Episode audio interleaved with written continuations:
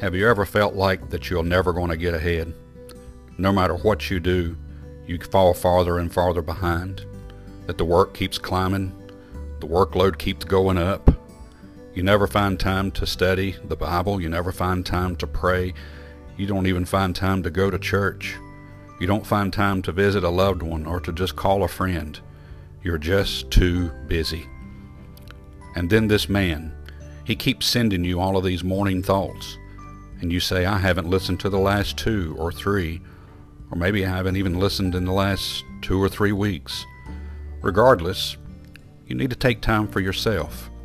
Take time to catch up on some things, and maybe it is morning thoughts, or maybe it is the Bible, or maybe it is the church, or maybe it is going to visit a friend, a family member.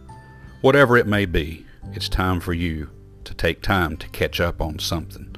Matthew chapter 11 verse 28, Come unto me all ye that labor and are heavy laden, and I will give you rest.